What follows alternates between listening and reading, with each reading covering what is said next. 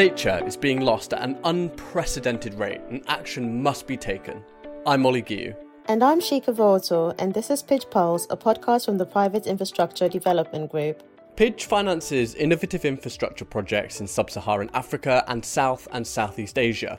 We're committed to the economic growth of the world's most fragile communities, lifting them out of poverty with a strong focus on sustainability. Today, we find out how and why we need to take action to halt and reverse nature loss as we continue to deliver much needed infrastructure to communities. The world is facing a biodiversity crisis. It may not get the same amount of airtime as the climate crisis, but the two are closely interlinked both just as concerning for the future of our planet and people. It's now no longer enough to simply do no harm. We have to raise the bar and make sure infrastructure projects actively improve the natural environment. To find out how we do that, we're joined by Cameron Bain, Health, Safety, Environment and Social Director, and Cheryl Ng, HSES Regional Manager and Group Biodiversity Lead at Pidge. Cameron, Cheryl, welcome. Cameron, to set up the importance of this shift, can you first tell us why it's important to consider biodiversity and nature when investing and developing sustainable infrastructure in the regions that Pidge operates in? By 2030, it is expected that we will double the amount of infrastructure on the Earth than we have now. New infrastructure development is a key contributor to biodiversity loss and ecosystem damage. We must therefore consider these biodiversity and nature issues when designing and developing new infrastructure, i.e., we must have nature based solutions in our design and thinking. Nature based solutions, also known as NBS. NBS is a relatively new phrase, but not a new concept. For centuries, people have been, for example, planting trees to control erosion. Now, the idea of working with nature systems is increasingly taking centre stage in the climate change adaptation approaches. Climate mitigation and adaptation cannot be achieved without consideration for nature. By considering nature protection and enhancement strategies while maximising nature's contribution to climate change mitigation and adaptation actions, can we truly achieve sustainable infrastructure? Just to bring to life what I have covered, imagine we have a coastal road development project. It can lead to negative impacts on nature as a result of mangrove forest loss. The project can also be dependent on these mangrove areas as they provide an important function by reducing the road's exposure to floods and erosion, particularly during storm events which we can only see as expecting to worsen with climate change. Mangrove protection and restoration can also contribute to creating livelihoods, for example, in sustainable aquaculture. In cases like this, it just makes sense, a lot of sense to build together with nature rather than against it. Thanks, Cameron. Cheryl, can you shed some light on what's happening in the global space? Yes, certainly. It is a really exciting time as the world gears up to adopt the post 2020 Global Biodiversity Framework at COP15.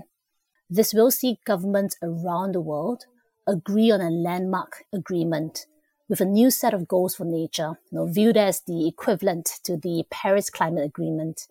These global goals and associated targets are expected to have direct consequences on business and finance operations.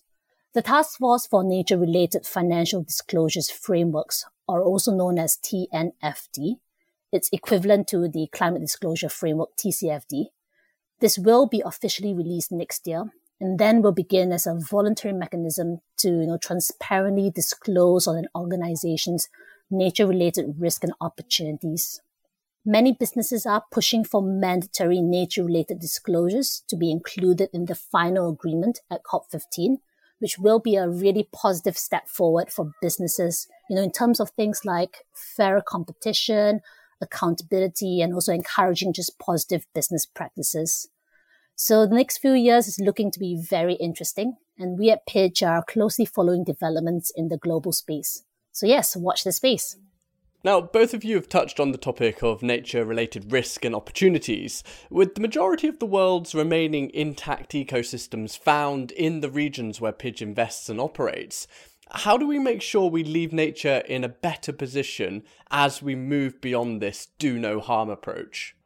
At Pidge, we recognise that to meet our values and be able to deliver on responsible investing and development, we must ensure that strong environmental governance runs through the organisation and is at the heart of our operations. Good risk management, in line with international practices, including the IFC performance standards, is what Pidge is committed to doing.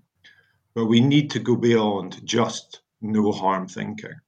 Expanding our understanding about the values of nature based solutions and its use in infrastructure is at the top of Pidge's agenda. NBS are not a silver bullet and do not operate in a vacuum. It is important not to oversimplify nature based solutions or be un- unrealistic about their impacts. Nature based solutions are not a substitute for rapid decarbonisation.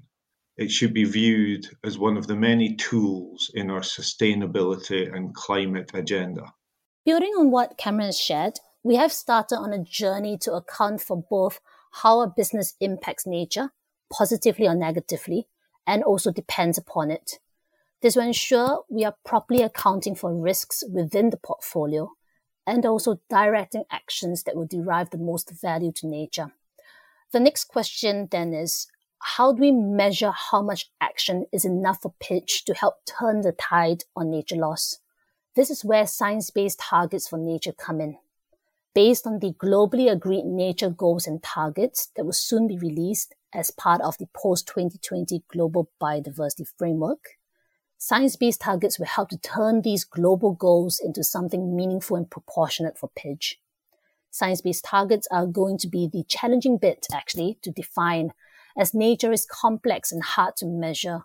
So we are closely following developments in this space so that we truly are investing in developing a sustainable infrastructure, helping to keep our activities within a safe operating space for humanity.